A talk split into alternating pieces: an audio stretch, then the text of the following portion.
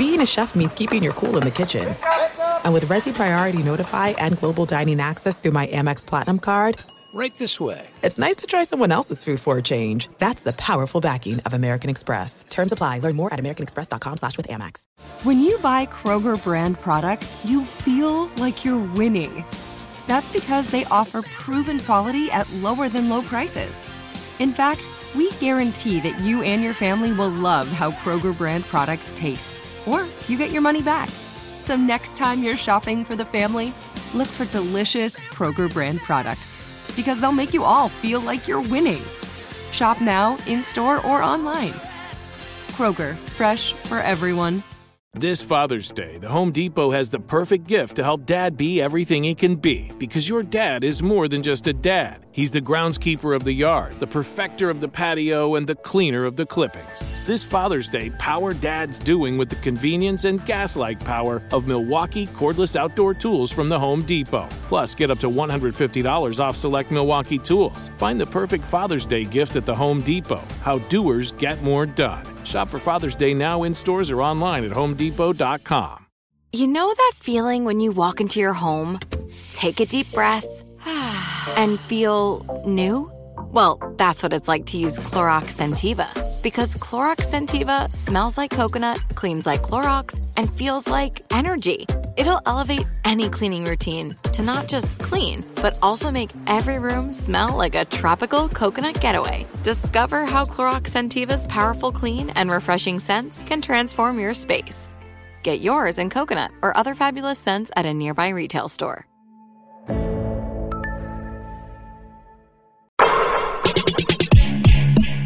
What's up, Open Floor Globe? This is Ben Golliver with the Washington Post. I am joined on the other line from Florida, sunny, beautiful Florida, by Michael Pina of SB Nation. Michael, you're just getting your Hemingway on down there. What's going on, man?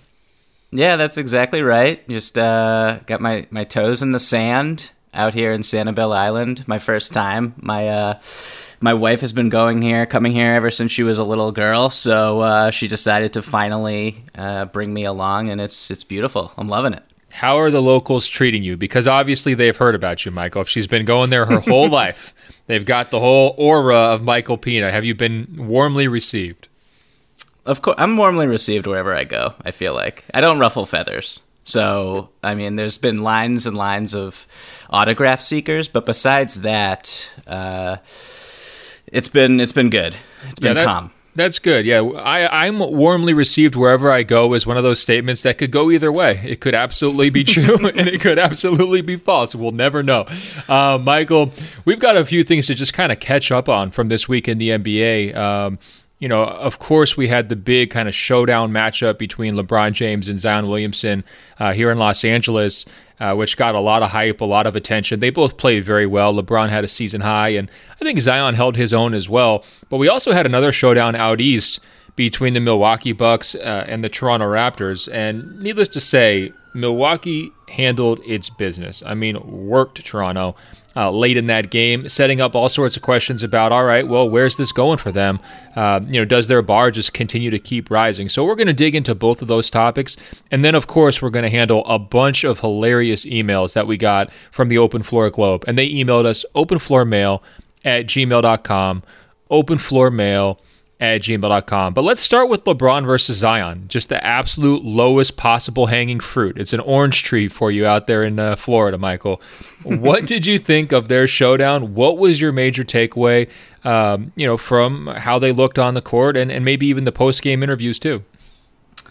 Uh, yeah, I mean, I was super pumped about this game as any NBA fan should be. And I mean, my immediate takeaway, I have two, uh, and I'll just like tie them both to LeBron and Zion, which is what everyone wants to talk about.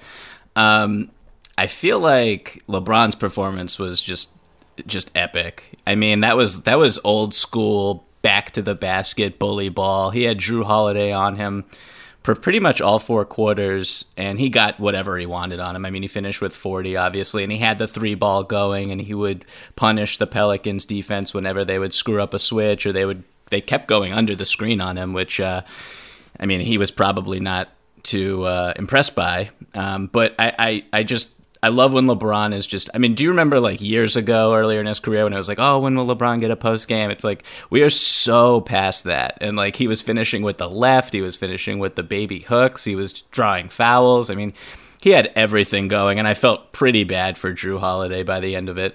Um, with well, yeah. Zion, so real quick, my take on Yeah. that is, I mean, this came 24 hours after Diana Taurasi, arguably the greatest women's player of all time, went on stage in front of millions of people and said he didn't have a turnaround jumper. And I believe she was joking, but she also just really zinged him. And it was, I mean, it, it opened my eyes when she said that. Um, kind of using him as the punchline to say, well, Gianna's got a turnaround and LeBron barely has one. I felt like LeBron was like, "Yeah, that's like a cool joke, Diana, but uh, by the way, I have a turnaround jumper and I can uh, deploy it whenever I want." And you're right to to bring up the years of criticism of that part of his game.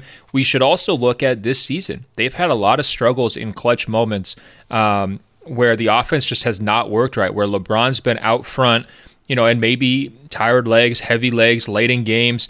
He's actually settled for three pointers off the dribble a lot uh, earlier in this season, and it really hasn't worked that well.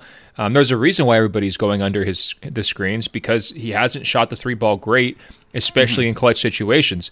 So I do think it's part of like a concerted effort from the Lakers to rethink what they're trying to do when they really need a bucket, right? When they really need somewhere else to go. And I think that their conclusion is, well, let's put LeBron in the post, especially if he's against an undersized defender, and good things will happen. We saw it against Jaylen Brown on that Sunday night game against Boston, where he hits basically the, the turnaround game winner, and then we see it over and over uh, against Jrue Holiday, uh, you know, in that matchup too. Yeah, uh, 100% agree with everything you just said. I mean, pivoting real quick to Zion and his performance. I mean, obviously he gets to the line 19 times, scores 29 points. Uh, I was just fascinated by how he. There were sequences where he just bullied Anthony Davis, and the contrasting features there are just so fascinating to me. I mean, one, you have like the second heaviest guy in the league who's super explosive, and then you have a guy who will probably win or or finish second in defensive player of the year in Anthony Davis.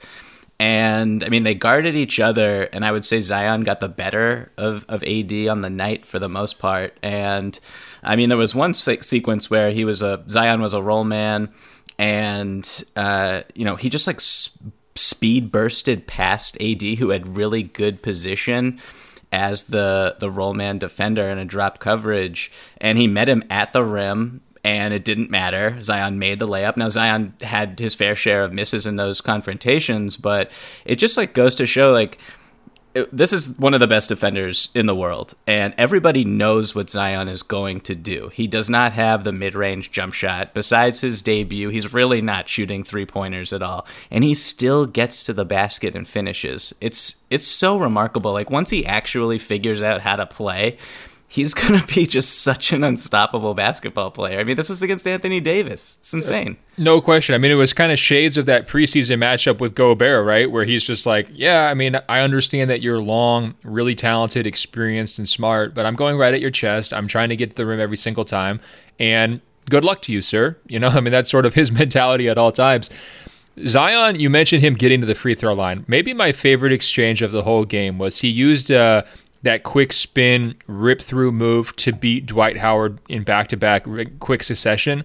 And the second time he did it, as he was walking towards the baseline after getting the foul call for the second time in a row, he just goes, Every time he tells one of his teammates that, I could hear him say that, and I felt like you know a member of his family, like yeah, every time too, it's Zion, like sitting there in like the third row, because it's true. Like, what was he supposed to do to stop him? It's not like he can magically become quicker uh, and and guess Zion's moves. And I think when Zion goes from zero to 60 in those bursts. It's very unpredictable. Guys just aren't used to it yet. They don't know exactly which direction he's going to go. Uh, it's almost like slithery in his own way. I mean, going back to the body types thing for him and Anthony Davis, wouldn't you love to be there when like the tailor is taking their measurements for their pants? I mean, they've got to be a lot different. you know, they're not wearing the same size. Uh, let's put it that way. I mean, they really are contrasting body types. And that's what's so fun about watching Zion in person and, and on TV too. I, I really do think it translates um, on television. It- he moves in a different way, and uh, everyone, it's always all eyes on him. I mean, I thought LeBron had all eyes on him too at, at times during that game when he was breaking out in transition, um, or he was trying to, uh, you know, go basically from the free throw line extended to the rim. It's just like everybody's just kind of reduced to being gawkers at this point of his career. No, I mean, speaking of gawkers, so I watched that game. I'm down here in Florida. I'm with some family, and my sister in law's boyfriend is here, and he's from the Netherlands. And he has lived there his whole life, like an hour south of uh, Amsterdam and he knows absolutely nothing about the NBA. Like he barely knows who LeBron is. Like, well, just Michael, if that's true, just go ahead and keep talking trash about him right now. Just lay it on thick. I mean, boy, you're really throwing this poor guy under the bus in front of thousands and thousands of listeners right now. No, no, he's he's the best. He's the best. Um, but so we're watching. I'm like, I'm like, sit down here. We have this like 120 inch gigantic TV in our our hotel room here and so we're sitting down. I'm like, here, watch. We're, we're watching Bucks Raptors. That wraps up. I'm explaining to him who Giannis is, blah, blah, blah. And then I'm like, don't even worry about what just happened. That was all cool, but you're about to watch Zion Williamson. Like, this is just a transcendent freak of nature. And I'm just watching him watch Zion, and he's just like, what is this? Is a human being? What is, like, what is happening? I don't even understand. He's like, this is the second heaviest guy in the league. How does he move like that? Like, are they studying his body or scientists putting him in a lab? Like, it was, it was, it was really funny just to watch with someone who has no idea even who Zion is, didn't know he existed and to respond the way he did. It's like how I respond, but I, I'm familiar with Zion, if that makes any sense. And no, like, I'm with you, man. Great. Every every time I watch him, it's like those viral videos where they give the kids who like can't see very well new glasses, and all of a sudden they just like break out in tears because they can see again. That's me, literally every time I watch Zion play basketball. Um, so, and it's not just me, like I was saying, the players, but the pregame scene you know 50 plus people on the baseline waiting for Zion to basically go through like half speed warm-ups. Uh, post game probably the largest post game media contingent for a road team at a Lakers game that I can remember. I mean I was basically sprinting like Michael Johnson to get from uh, LeBron's post game back to Zion's because you know in that situation it's like you can't choose right? Like you, you got to try to do both um, you know, Zion is already taking his time with the post game. Apparently, he works out after games because, of course, he works out after games, uh, and you know that's delaying everything for 45 minutes or so. Um, and yet, people stayed around and asked a million LeBron questions. This is one thing I want to dig into, though, Michael. It, it ties into his uh, Zion's first matchup with Giannis, where I thought the big takeaway from him was just the fearlessness factor. It was like, yeah, if Giannis has the ball, I'm going to go rip it out of his hands if Giannis blocks me, I'm going to still challenge him.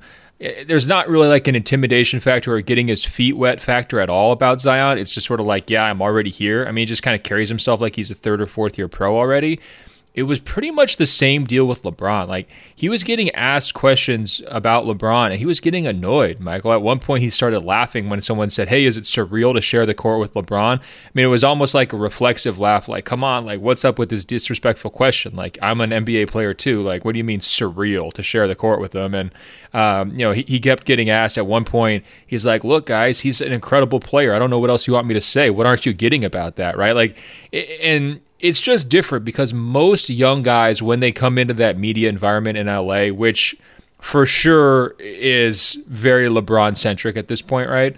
Um, they just kiss the ring. Like they're ready for it. They've been prepared for by the PR guys. They have like one good answer. They give it and they get it out of the way. And Zion didn't really seem to have any interest in kissing the ring when it came to LeBron. And on your flip side, LeBron was pretty brief in his compliments of Zion, saying his game is a perfect fit for the modern NBA style. He did call him explosive for his size, which is like, you know, pretty much the most generic compliment you can give uh, Zion at this point. But one of the standout moments came when a guy asked LeBron, you know, basically, have you guys ever met? Like, have you ever had to sit down and talked? And LeBron's kind of notorious or famous for mentoring a lot of these young players. And LeBron's answer, and I quote, I've never met him. I've never met him before. Never. Never had a conversation with him. Never met him before, Michael. So if we're counting that up, it's one, two, three, four, five nevers in an 11 second clip. And I'm just curious, like, if someone asked me about you, and that was my answer publicly, like, how would you feel? How would you take that? It's a little weird, right? I'm not reaching here too far, am I? No, and I, I just to like wildly speculate about what's going on here behind the scenes, I wonder, and maybe I, this is already public information that I'm unaware of, but I do wonder if Klutch made a run at him and he gave them the cold shoulder, or is that? Do you think that is a potential cause for this? I mean, it's like I didn't see any of these post game uh, press conferences or, or, or scrums or anything like that, but judging by what you just said, like it seemed pretty cold and shivery. So, like, yeah, no, I, you think that that's potentially a cause for it. I think you're going down the right uh, angle. I remember at All Star Weekend, not this year but last year, LeBron was asked about Zion because he was really gaining a lot of momentum at Duke. And LeBron really poured on the praise pretty thick. You know, he was saying that he's all about the right things. He keeps the main thing the main thing. His basketball intelligence shines through on the court. I do believe there was some level of courtship. They were supposed to go to a game at one point, um, and maybe they did actually go to a game and sit courtside to watch him. Zion wound up not signing with Klutch, and I think it's an unavoidable uh, series of events here. Like it has to be mentioned because it's very strange. But what it also reminds me of is kind of how Giannis has always kept a healthy distance from LeBron too. Mm-hmm. You know, like Kevin and Kevin Durant and LeBron have been in commercials together. Uh, Draymond and LeBron, obviously the the Klutch family mafia has brought them closer together, and a lot of NBA players have appeared on the Shop. You know, LeBron's TV show, where you know I think some older heads from like the 80s and 90s would be like, "What is happening?" You know, like you're not supposed to be congregating with your enemies, let alone like you know, getting your hair cut while drinking wine on national television. That's just, you know, crossing the line from a competitive standpoint. But Giannis has always been kind of old school about it. Like he turned down the Space Jam invite. Um, you know, he basically says he never hangs out with guys, you know, during the summer. And there's always been that healthy distance. And I feel like Zion's kind of headed down that path too. And I love it. I think it just adds to that fearlessness part that I'm describing. It's like, look, if I'm coming in here as a phenomenon of my own making. You know, he's already worth nine figures, I'm sure, at least. Uh, you know, he's standing on his own too. He doesn't necessarily need to be in this, uh, you know, LeBron extended family like a lot of young guys are. I think it's actually a really smart marketing move from Zion to just kind of be his own guy. You don't want to be in that shadow. You don't want to constantly be compared to LeBron, and that's going to be unavoidable just because they're both such physical presences. And uh, frankly, I love it. I want the beef. All right. I think round two needs to be this Cold War that you're describing, this frigid uh, you know, tension maybe that's there. Let's explode it a little bit. Let's see what happens. Let's get a number one versus number eight first round series. Let's get a bunch of questions for both guys about the other, and eventually somebody will snap, right? Don't you think? Yeah, I have a few things also that I've been that have been percolating in my mind since you passed along the outline and uh, you know, suggesting that we might have a new rivalry on our hands. I mean, the the post game on TV uh, interview that LeBron had with Chris Haynes, uh, you know, he called him special. To be fair, he did use that word, and uh, he did cite, which you also referenced, how Zion's game was perfect for kind of the track meet style of today's game, and I kind of read that honestly as a backhanded compliment. Yep. Like you are really good in transition. Um, you don't have a jumper. We'll see how you do in the playoffs or in a setting where you need half court skills. Uh, yeah, anybody I, anybody can score 25 in today's NBA. What about my NBA? Was LeBron almost channeling a little bit of his own grumpy Michael Jordan here, Michael? Potentially. I mean, there was that play where he waved away JaVale McGee's screen and wanted to take Zion one on one and isolate from the top of the key. And he ended up, I believe, hitting a three over the top. Um, which he, I mean, sometimes LeBron will do something like that, and that's not super unusual for that situation. But he did make a show of waving away the screen in a setting where he would normally just take it and go downhill and probably throw the lob to JaVale and get the easy two. So I thought that that was also really interesting. And then, real quick, like, I do wonder if there's an AD factor here. Like, if Zion saves basketball in New Orleans and does what Anthony Davis could not accomplish in his seven or eight years or however long he was down there uh, as a Pelican. Um, you know, obviously, like ownership and the front office were different, uh, and it's two different situations. But like, if Zion does what AD doesn't, like, it, do you think at any level this is LeBron kind of protecting his teammate who probably feels or could potentially feel a little perturbed by what Zion is doing and what Anthony Davis could not? Um, I'm not sure. I, I think there's an AD angle. I think it's more like if you're Zion coming into the league, it's a little bit awkward to have Anthony Davis's kind of like shadow cast over your organization. You're kind of in this limbo, right? And so I would think it's actually more like resentment from the New Orleans Pelicans and, and Zion side of how that whole thing played out, where like LeBron's basically just like plucking a star out of their team and like, you know, kind of leaving them uh, in the dust. I think that's more of it rather than LeBron playing big brother. Because I do think that, you know, Davis is established enough where and they're going to be making a deep playoff run here, and they're going to be getting plenty of attention and accolades. Like, I don't really think he needs to feel threatened by Zion at this moment. Now, long term, big picture, uh, that's a different story. I think it's a fair point. I'm just not sure that, that that's motivating LeBron. I think you hit kind of the nail on the head in terms of what the other issues could be. I think for sure the representation side of things with Klutch.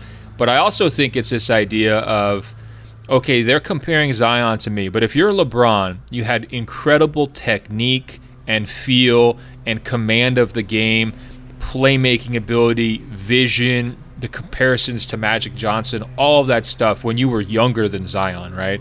And I think that that's a layer of LeBron's game that, frankly, we may never see matched by anyone after him ever again, right? I mean, t- to conceive of a player who thinks the game and orchestrates the game as well as LeBron uh, coming along, it's pretty mind blowing, right? Even the guys that I sing their praises the absolute loudest, Giannis, Zion, no chance. They're never going to get to that level from that part of the game. So if I was LeBron and I was hearing comparisons to Zion, that would actually really annoy me. I'd be like, yeah, he's great in transition. Yes, he's amazing dunker. Yes, he's huge and moves like crazy. But this guy is not on my level in a lot of specific ways. And it would actually probably genuinely bother me uh, if I was a competitive guy in that spot. So I do think that that might be kind of the undertones here of this conversation. But like you said earlier, we're just speculating. You know, we're just watching a brewing beef and trying to stoke the fire a little bit and, and, and see what uh, develops. But I absolutely encourage everybody in the Open Floor Globe keep your eye on this one. It was weird. I was there for both interviews. Neither one went the way I thought it would. I thought LeBron would kind of crown him as the young king, quote unquote, and kind of give him 30 seconds of generic praise. That would be that. I thought Zion would come out and say, "Oh yeah, it was so cool to play against LeBron here in Staples Center," and he, instead he was like, "Yeah, it's a nice arena. like LeBron's an incredible player. like he just didn't want any part of it." And it lo- I mean, it made me love Zion even more, and it did make me think that LeBron might be entering that uh, that late career Mike stage of just like, oh, these young guys, these whippersnappers, and uh, you know, both sides of it were fun. Yeah, I'm hanging on the, to the, the Klutch theory. That's because I love blaming it Klutch for everything. Yeah, man, I hear you. There are some things that are too good to keep a secret. Like how your Amex Platinum card helps you have the perfect trip. I'd like to check into the Centurion Lounge. Or how it seems like you always get those hard to snag tables. Ooh, yum. And how you get the most out of select can't miss events. With access to the Centurion Lounge, Resy Priority Notify, and Amex card member benefits at select events, you'll have to share. That's the powerful backing of American Express. Terms apply. Learn more at americanexpress.com slash with Amex. There's a lot happening these days.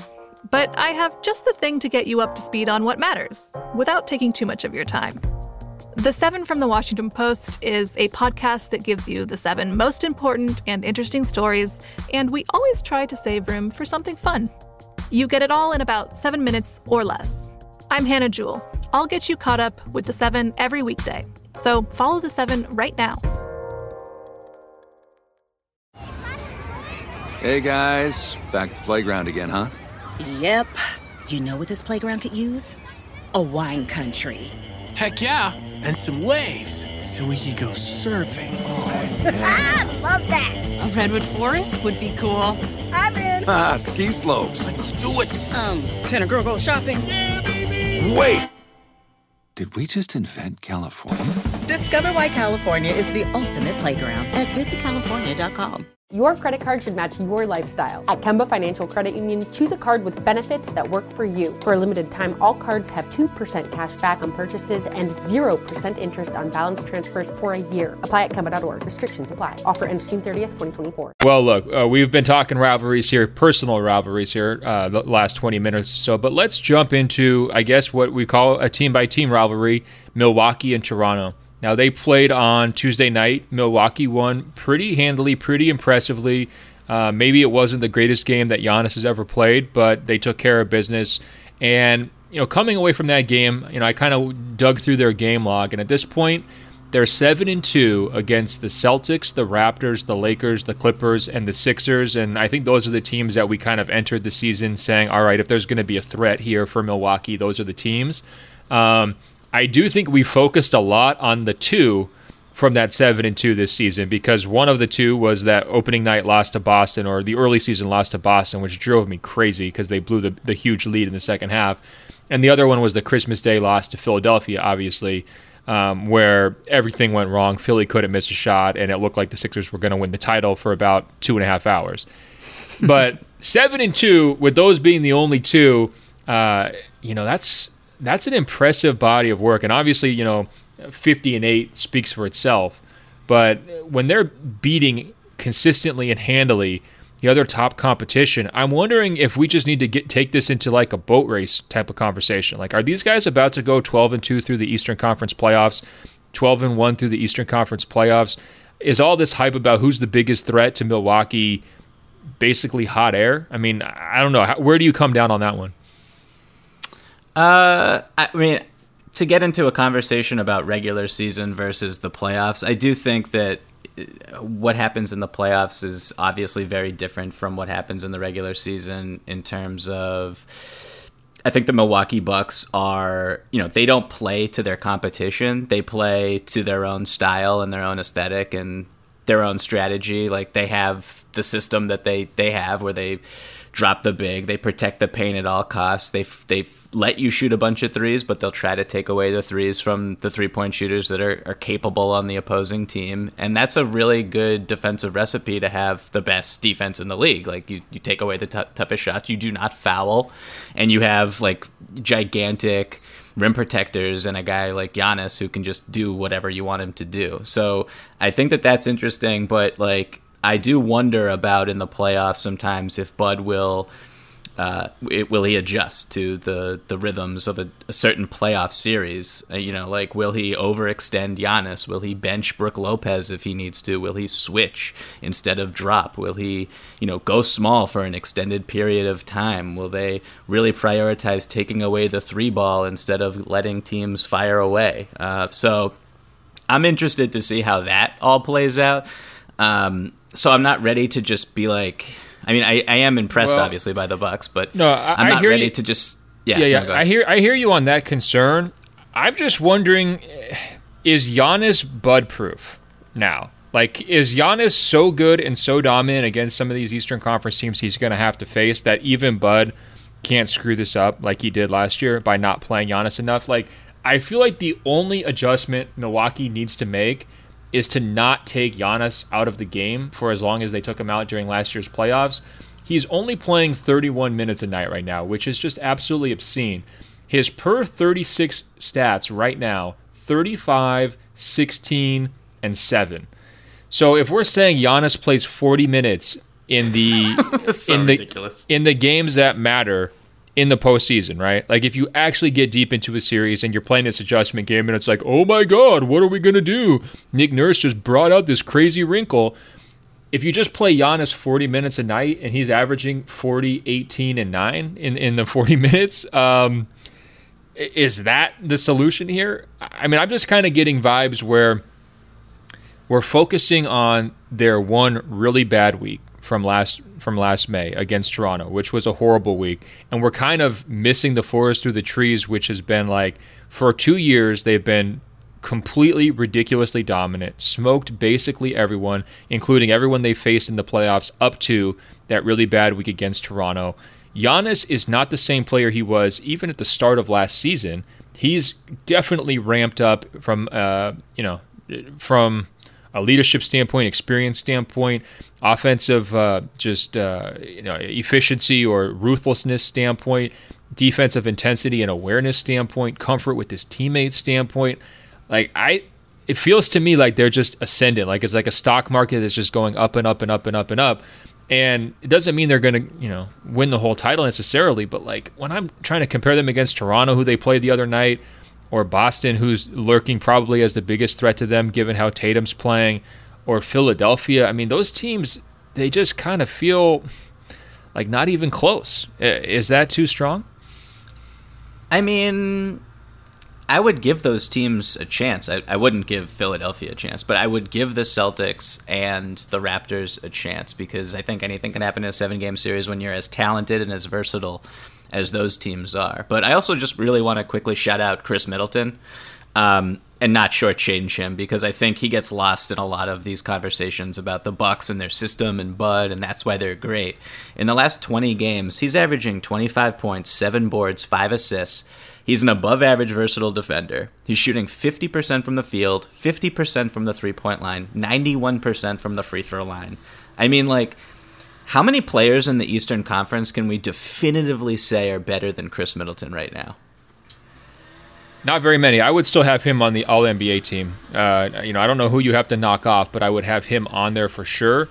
And I'm right there with you. It's been incredible because you know he comes off a summer where he gets the huge contract and kind of no shows at the FIBA World Cup, and I was like, oh boy, this guy is going to be set up to become like the biggest punching bag of all time because now he's got the huge money. He's not really that classic number two guy. Like this narrative of him being like underrated and underappreciated could flip really hard to, oh, this guy's overpaid and you know he's a bum and blah blah blah. And instead, he's like held all of that stuff off by playing awesome basketball. But it goes back to them just getting more comfortable with what they want to do.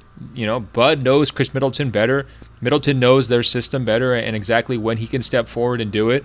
Giannis and Middleton have played together for a while now, and they they click quite well.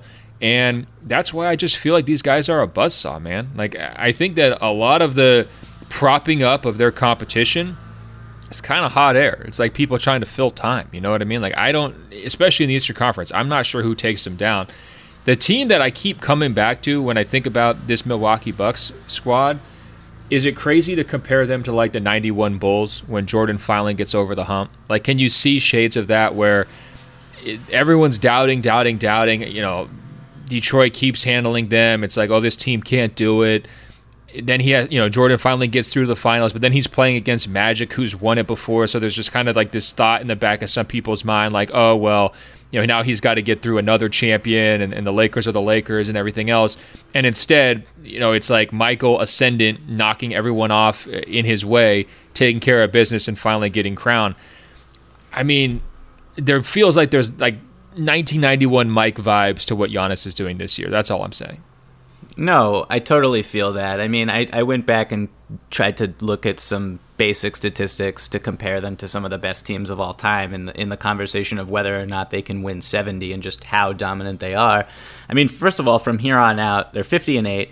They have the fourth easiest schedule for the rest of the season, which just doesn't seem fair. Um, they have three back to back that's hilarious. That's hilarious. And I also feel like they've made the hard parts of their schedule look easy too. Like it, you know, how many times do they ever really get pressed or pushed or like made uncomfortable?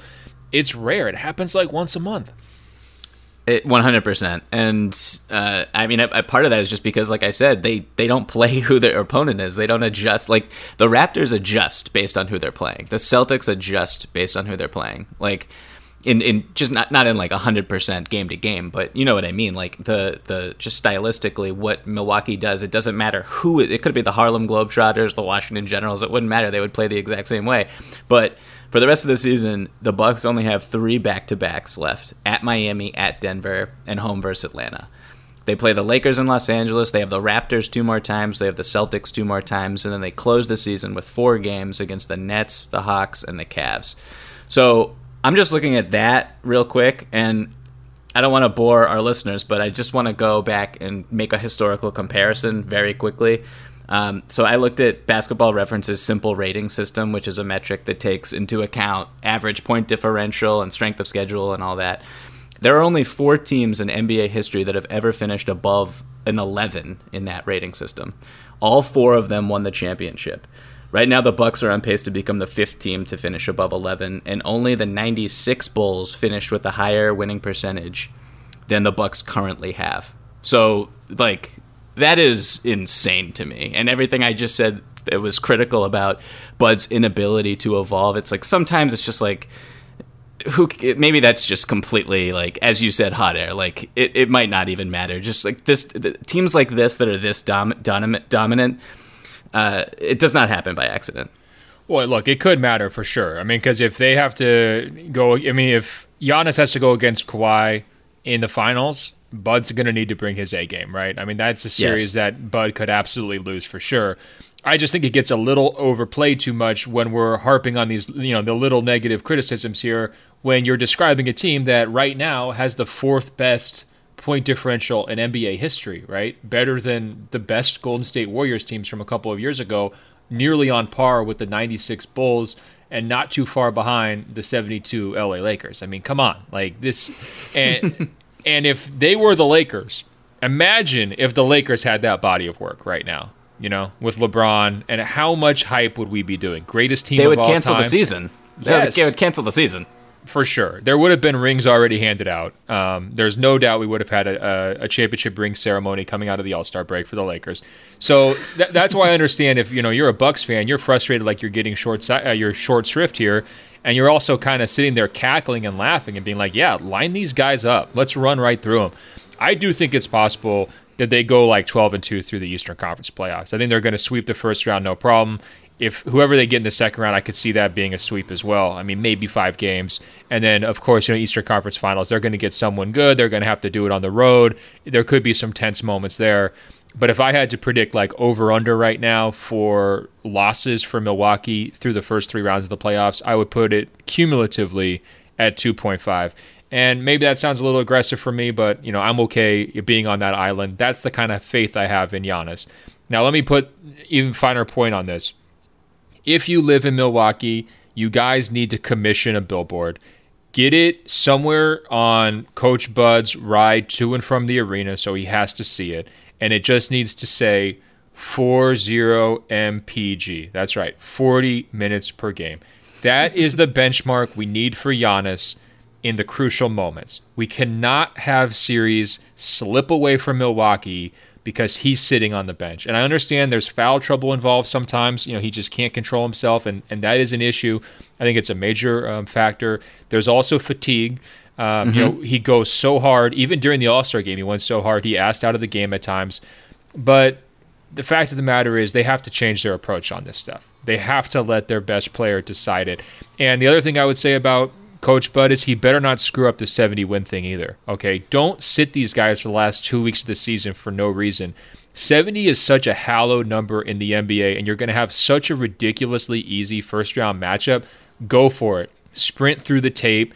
Give Giannis that 70 win so he has it on his all time you know resume. He might not care now, but when Giannis is 40 and or 50, looking back on his NBA career, that's an awful nice you know feather in his hat, right? So make sure he gets it. Take care of business, Milwaukee. All right, I'm done lecturing Mike Budenholzer.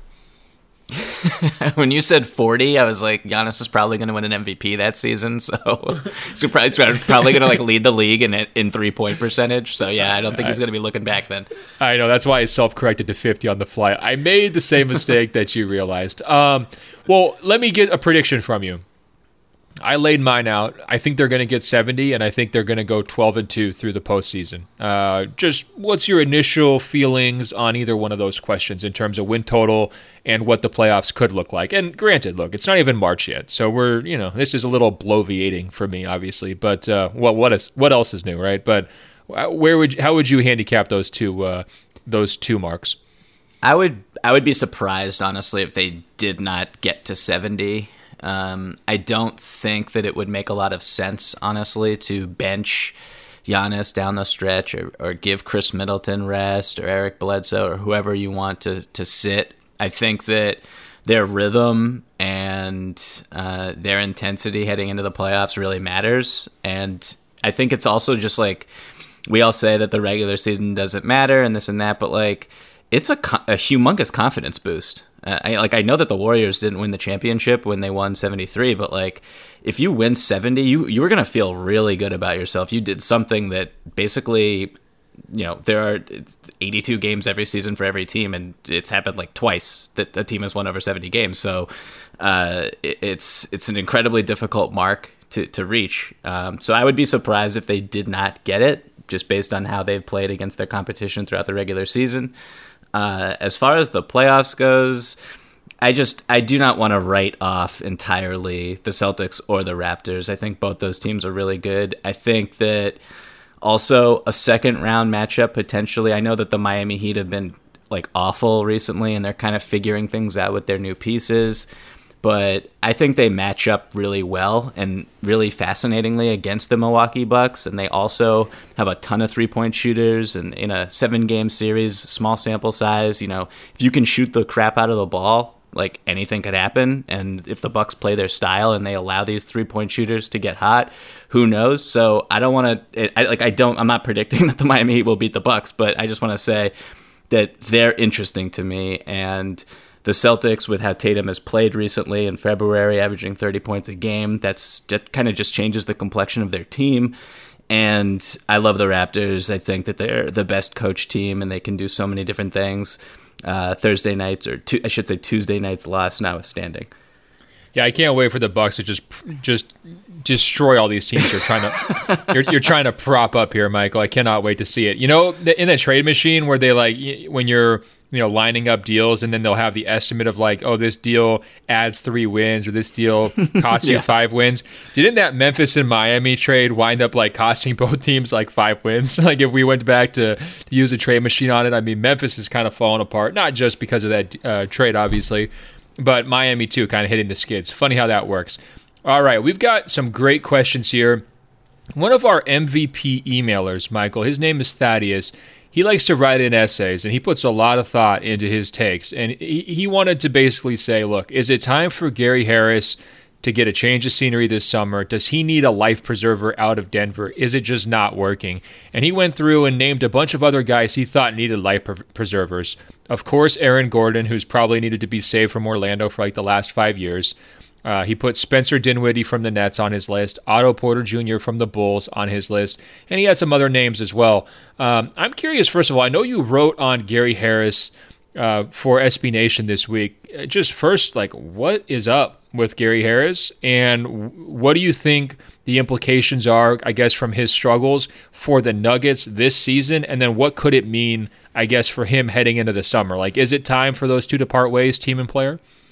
I mean, it's going to be tough for them to part ways just because he's due, I think, thirty nine million over the next two years guaranteed, and that that was once like a really good, interesting trade asset type of contract where he was kind of underpaid on it based on his skill set from two years ago, and now it's like, who wants that contract? I mean, Harris has battled a lot of injuries over the last two years uh, to key parts of the body, like your hips, your your, your hamstrings, your your thighs. Like these are big parts of the body for a guy who needs to chase around shooters off screens, who likes to run some pick and roll, who needs his legs to get his three point shot going and play as physically as he does. So I think injuries have been a factor, but also like he's he's been playing big minutes. Like there are only th- uh, three players in the league right now who have av- who are averaging at least thirty minutes a night would have a true shooting percentage below 500. That's R.J. Barrett, Darius Garland, and Gary Harris, and it's it's kind of stunning. Like when to, I first saw that stat, it's to it's be honest. As soon as you said R.J. Barrett, you just you go woof. You know, it's like yeah. oh god, you're in the category with that guy. Oh dear,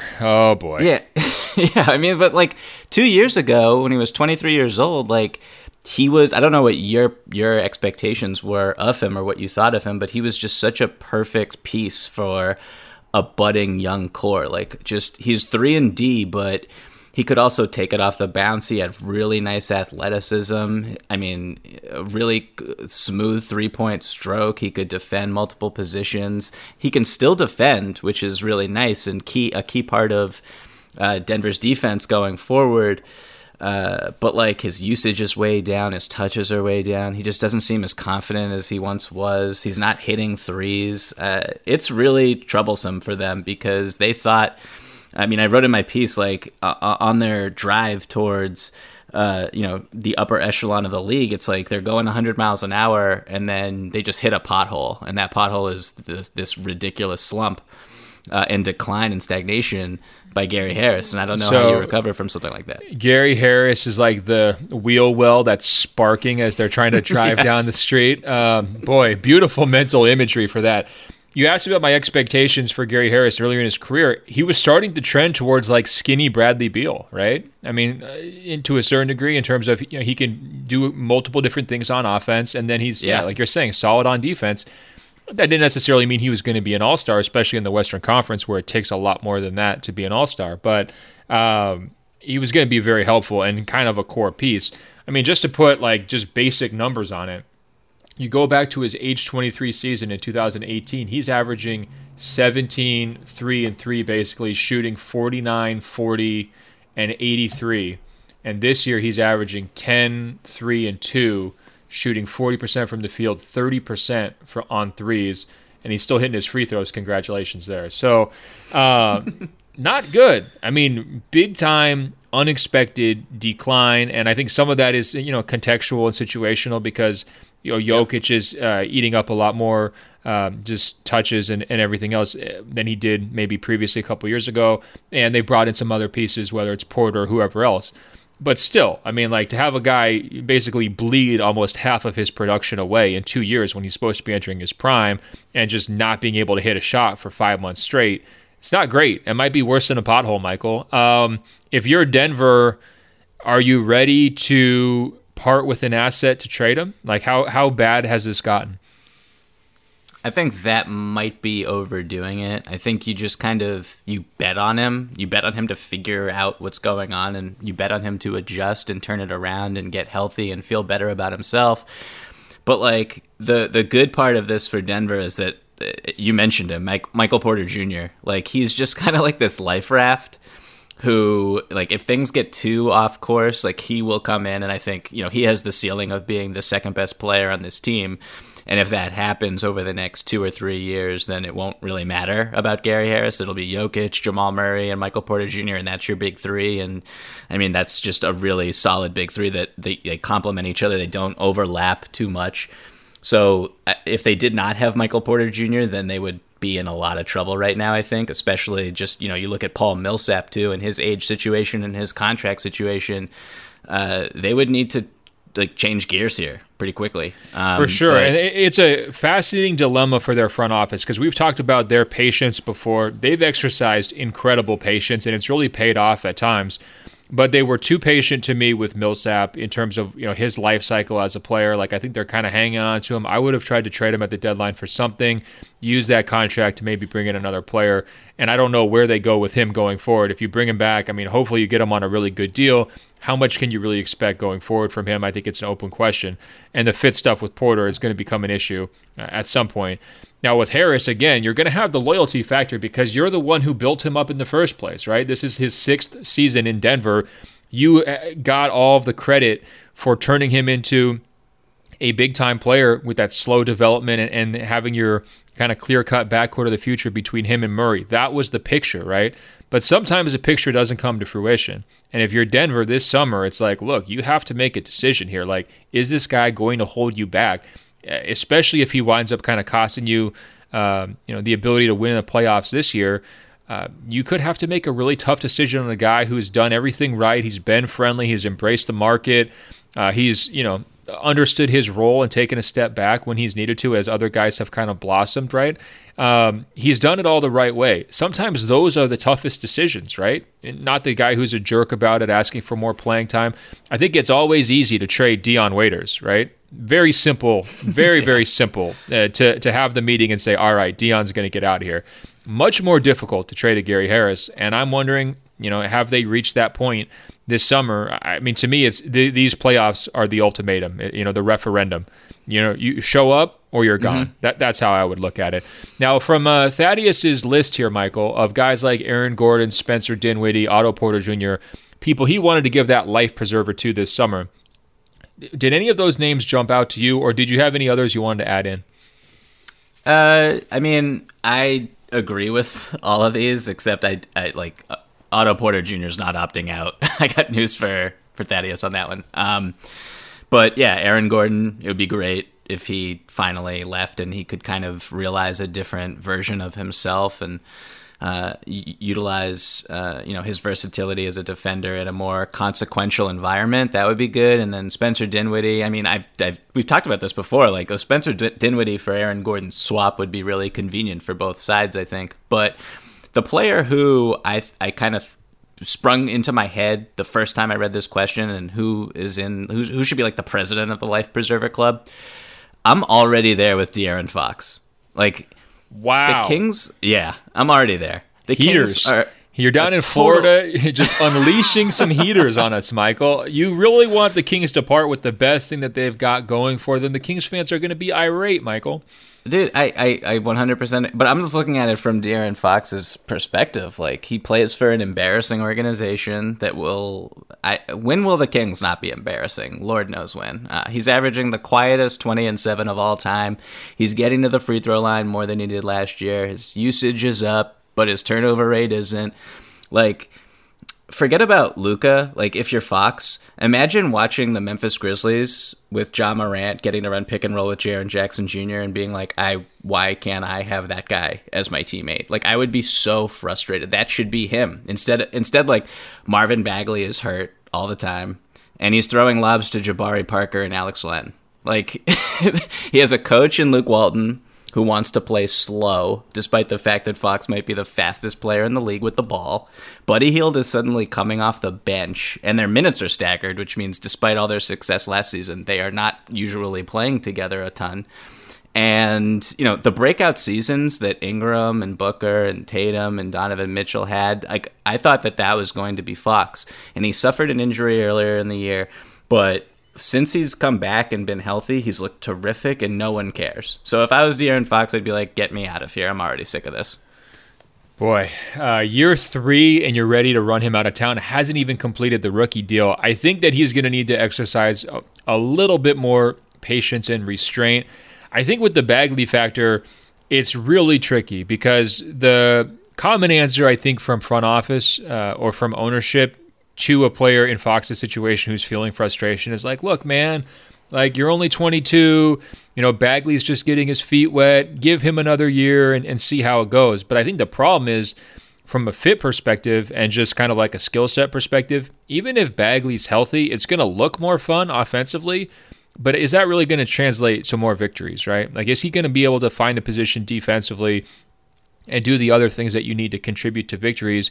Or is it going to wind up being where like they run pick and roll he dunks you know fairly well and, and he gets his numbers but it's all kind of popcorn stats and empty calories and there's no movement in the standings right?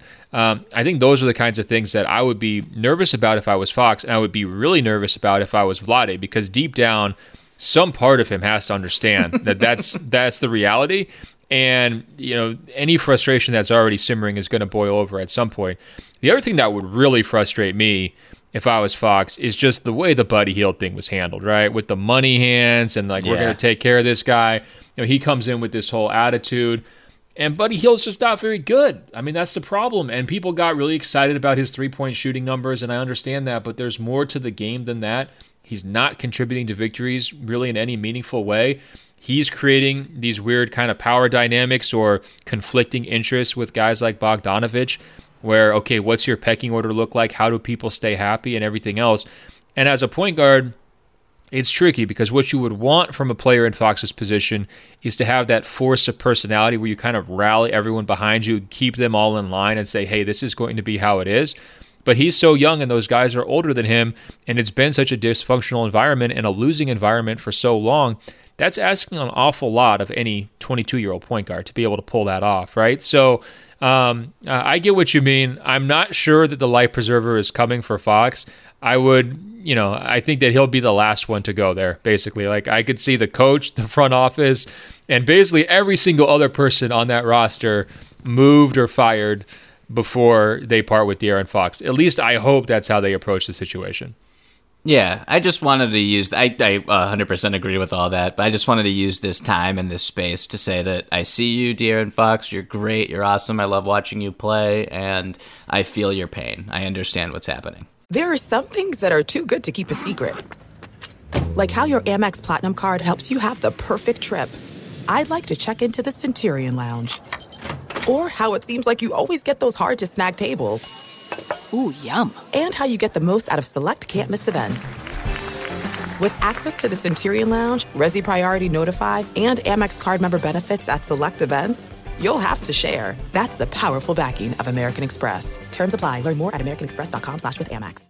The best conversations I have with my colleagues are the ones that happen when no one is looking, when we're not 100% sure yet what to write.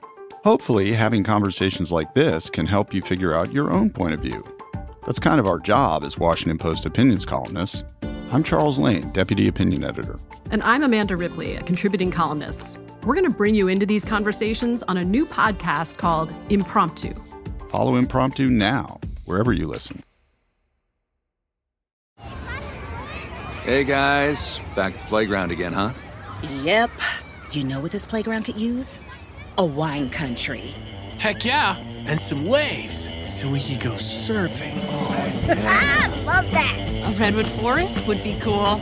I'm in. Ah, ski slopes. Let's do it. Um, can a girl go shopping? Yeah, baby. Wait! Did we just invent California? Discover why California is the ultimate playground at visitcalifornia.com. Your credit card should match your lifestyle. At Kemba Financial Credit Union, choose a card with benefits that work for you. For a limited time, all cards have 2% cash back on purchases and 0% interest on balance transfers for a year. Apply at Kemba.org. Restrictions apply. Offer ends June 30th, 2024. We've got a couple other lighthearted questions here, Michael. Let's get into it. It's Sumo in Ottawa writes and he says, I'm with you, Ben. I want Zion. I want it all the time. He's must see TV. Uh, that's that's pretty personal there, Sumo, but good for you. Uh, the he said the last time I was this infatuated on an athlete uh, was when a certain moody baseball player in San Francisco, whose body and head swelled up like the Incredible Hulk. When he was flicking home runs out at a ridiculous rate. So I think he's comparing Zion to Barry Bonds here. He said, Fortunately, I believe our new Hulk is all natural. Then he writes If Zion was kidnapped and held for ransom, which of Zion's benefactors should the kidnappers call first to ensure top dollar and the quickest, cleanest transaction? Would it be Nike, Adam Silver, his agent, or the owner of the Pelicans? They all have a lot to lose if, God forbid, the human torpedo happens to disappear. So, Michael, do you have any nominations on the Zion gets kidnapped? How do we save him front? Who do you think the kidnappers should call first to really extort the maximum price and leverage? So, this is a really dark question. Um, I think that the Pelicans ownership would be like the first answer that people would come to, but the owner of a team always has the option of selling the team for like a billion dollars and just walking away. So, I don't necessarily think that in this case I would call the owner. I think it's Adam Silver, honestly. And like when I look at it from the league's perspective, Zion isn't just a once in a 20 year span type of talent, but he's like incredibly fun to watch. And you do not need to be a diehard basketball fan or even understand the game to appreciate what he does on the court. Like I told that anecdote earlier about watching the game with someone who doesn't know anything about basketball and he could not take his eyes off the screen. So that's a sign of absolute greatness. And players like this do not come along. Forget about once in 20 years. Like, we've never, ever, ever seen anything like Zion.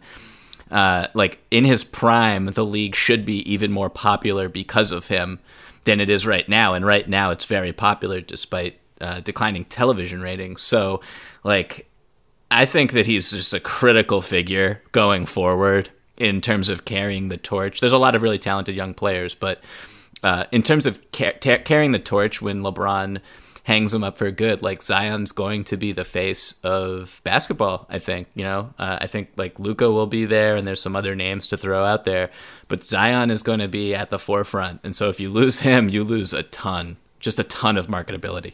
Yeah, no, I mean it's a billion dollar proposition here. I not to make this all about myself, but I think the kidnapper should call me. Um, when I read this question, uh, Michael, I was picturing myself in one of those like twenty four style TV shows or like uh, you know those heart racing, thrilling type movies where like the main character is just constantly sprinting through public places, like trying to like get things done.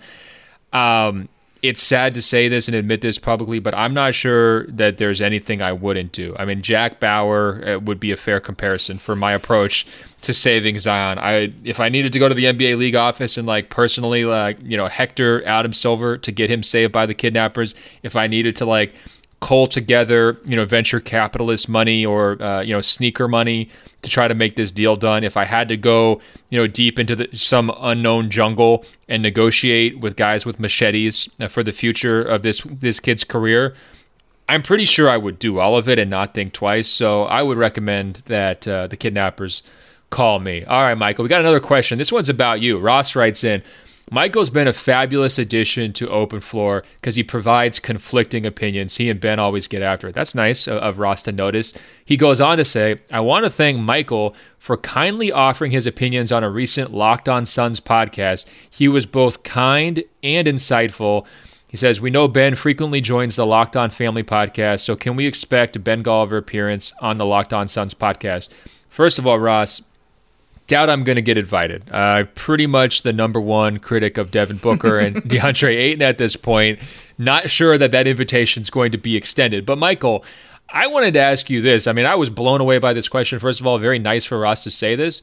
How were you possibly kind and insightful on a Suns podcast? Like, is that just your optimistic nature you're always bragging about? Or, like, can you walk us through that guest appearance and how you were able to strike such an uplifting tone about this team? um, I don't want to step on uh, a story I'm going to be writing next week, but it is pretty rosy about the Phoenix Suns going forward. And I've been meaning to bring this up with you, Ben, uh, offline. Uh, DeAndre Ayton looks really good.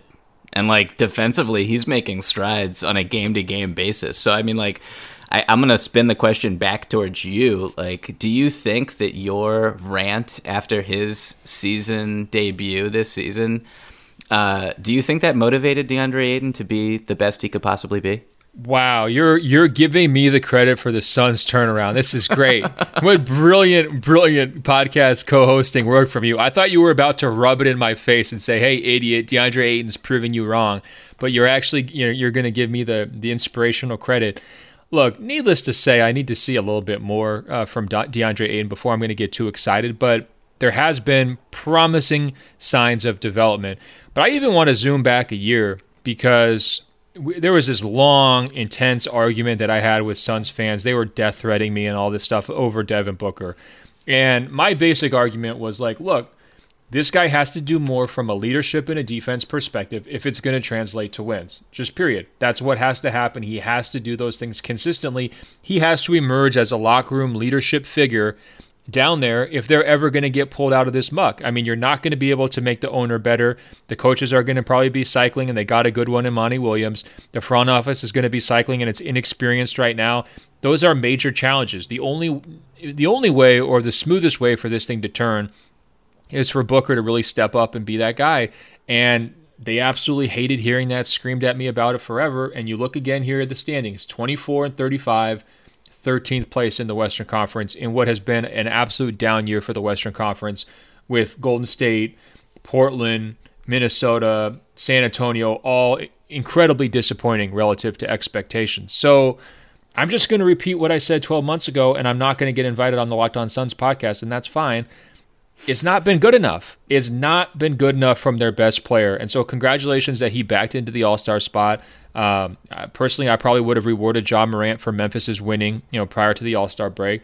But he still needs to do more. This is still on his shoulders. If you are going to really truly turn this thing around, it falls back on your best player, and that's Devin Booker.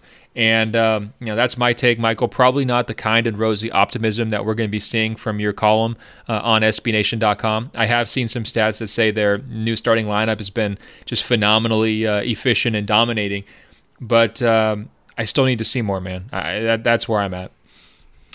Yeah, that starting lineup has been great. Uh, you know, I I, I throw it to you to basically let you redeem yourself a little bit, and you just go in on Devin Booker, like on like I don't even know what's wrong with you, to be honest. Why, like, come on, man. uh, I like the things that he does well, and this is what always gets lost. People don't want to hear the heat and the criticism. How many years in a row are they going to lose? They went out and built a team around him with older veteran guys who were supposed to help stabilize and just kind of be, uh, you know, cog fillers. And it worked for about three weeks, and everybody got really excited. And then it completely fell to pieces, in part because of injuries, but injuries happen, and everyone just went back to making excuses. And that just frustrates me. Captain Accountability uh, has got his uh, underwear in a twist, okay? That's all I can say. Uh, our last question here comes in from Manny. All right, Michael. And Manny says, I have a dilemma and I need your help. I'm going on a business trip to Philadelphia and I thought I should catch a Sixers game while I was in town. I'm a Heat fan, but my team won't be playing in the game that I would be attending. Should I still rep my squad regardless by wearing a Miami Vice jersey to the Sixers game, or should I sell out and buy some Sixers merchandise and comply with the social norms while avoiding heckling? I'm looking forward to your response. And he signs it a troubled Heat fan. So, Michael, this is a common dilemma that people face. Where do you come down on wearing just unrelated jerseys or uh, apparel to sporting events? And then, can you advise Manny on whether he should sort of cross his enemy lines and get some Sixers gear? If you have to ask this question, are you sure you're a Heat fan? I mean, that's that's just how I want to start my wow, Be- wow, like, and you're you're coming at me for going at Devin Booker, and you're killing our guy Manny. Come on, Michael. No, I mean, shout out to you, Manny. I appreciate the question, but like, it's a no brainer. You never wear an opposing team's uh, outfit or jerseys or T-shirt jerseys or whatever to their game just to appease their fans. I mean, that's the whole point of fandom. You're supposed to rep your hood. So under absolutely no circumstances would I ever do that. I don't care where I am. Um, just to blend into enemy territory. I mean, if I were you, Manny, I would buy a brand new Jimmy Butler Miami Heat Vice T-shirt jersey, and I would wear that instead. Then that that's like what you got to do. That's ex- that, that's that's that's like the A plus move in my opinion. Wow, you're going full troll mode in Philadelphia with all those guys who throw batteries at Santa Claus. That's your game plan. I don't think this is good advice at all, Manny. Okay, I'm going to go kind of the other direction here. First of all, it's okay to be Switzerland in certain situations, right? You oh, don't oh, you don't necessarily have to always rep your team, and you definitely don't need to cross the line and rep somebody else's team. So I think it's okay to go neutral to a basketball game. Personally, it bothers me when people wear completely unrelated jerseys to sporting events. Now, if there is a reason for it, uh, like if you're wearing like a Cavaliers LeBron jersey or like a high school jersey of a player who happens to be in that game, and it's not strictly one of those two teams that's playing, I'm cool with that. I- am actually fine with that.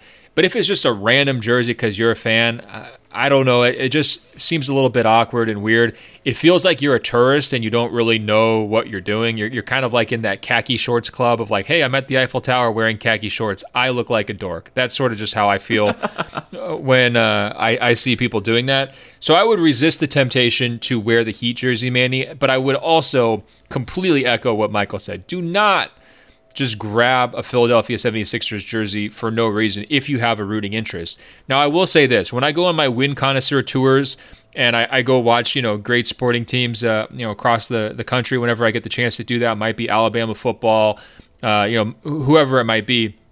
As long as I don't have like a strict rivalry um, against those teams, I do like to collect souvenirs or, or jerseys uh, a lot of the time the main thing I collect is magnets from everywhere I go, and, and people who have been longtime listeners know that. Um, but I don't mind grabbing a T-shirt or, or, grabbing a jersey as long as I don't feel like I'm going to be a sellout when I wear it. And most of the time, I get home and I never wear it again, so it's usually just kind of a waste of money. And Mandy, I would warn you about that. If you buy an Embiid jersey, first of all, he's probably getting traded in July, and second of all, you're never going to wear the Embiid jersey in South Beach unless he gets traded to Miami, and then you're going to get a Miami Vice Embiid jersey, and you're going to feel way better about it. So I would say protect your wallet. Do not invest in the Sixers stuff. Consider just going neutral to this game. Um, and by all means, protect yourself from the Philly fanatics. Like, do not get in a situation where an old guy is giving you double fingers and throwing a battery at your head because you thought it would be cool to rep your very awesome Miami Vice jersey. It's just not worth it. It's not worth it, Michael. Uh, I have a. We'll close real quickly, I guess, on a personal story I have uh, attending Wells Fargo Center when I was in college. Uh, I wore a Ray Allen T-shirt when he was on the Boston Celtics. Uh-oh. Uh There, it was a Celtics Sixers game. Ray Allen hit a game-winning corner three, and uh, that jersey was almost ripped off my body. So wow, I'm I'm uh, I'm backing up. I'm putting my money where my mouth is with this advice. Like I did it, and so can you, Manny. Oh, wow. You're saying, man up, Manny. Be ready to risk your life and risk it all for your squad. That's an incredible story, Michael. I'm glad you're here to tell it. Frankly, I was worried that you were going to die halfway through that story. Um, needless to say, we've come to the end of another episode of Open Floor. Guys, check us out on Apple Podcasts by searching for Open Floor. That's two words. When you find our page, scroll down. It will say rate and review. Tap five stars. It's just that easy to help us spread the word. Um, Michael is on Instagram and Twitter at Michael V as in Victor Pina. I'm on Instagram at Ben.Golliver, on Twitter at Ben Golliver. Go to my Twitter page, sign up for my Washington Post newsletter. Uh, it is so appreciated that so many of you guys have done that. Uh, thank you so much. Hey, Michael, until next week, when I presume you're going to be back from Florida with all sorts of takes uh, and ready to get back into the grind, I will talk to you. Talk soon, Ben.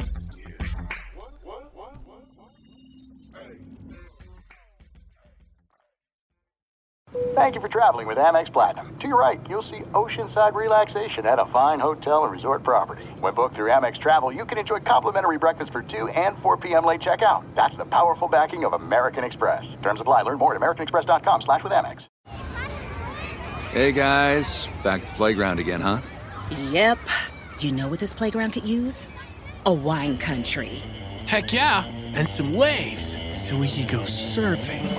Oh, yeah. Love that. A redwood forest would be cool.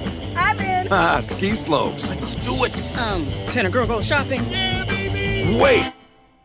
Did we just invent California?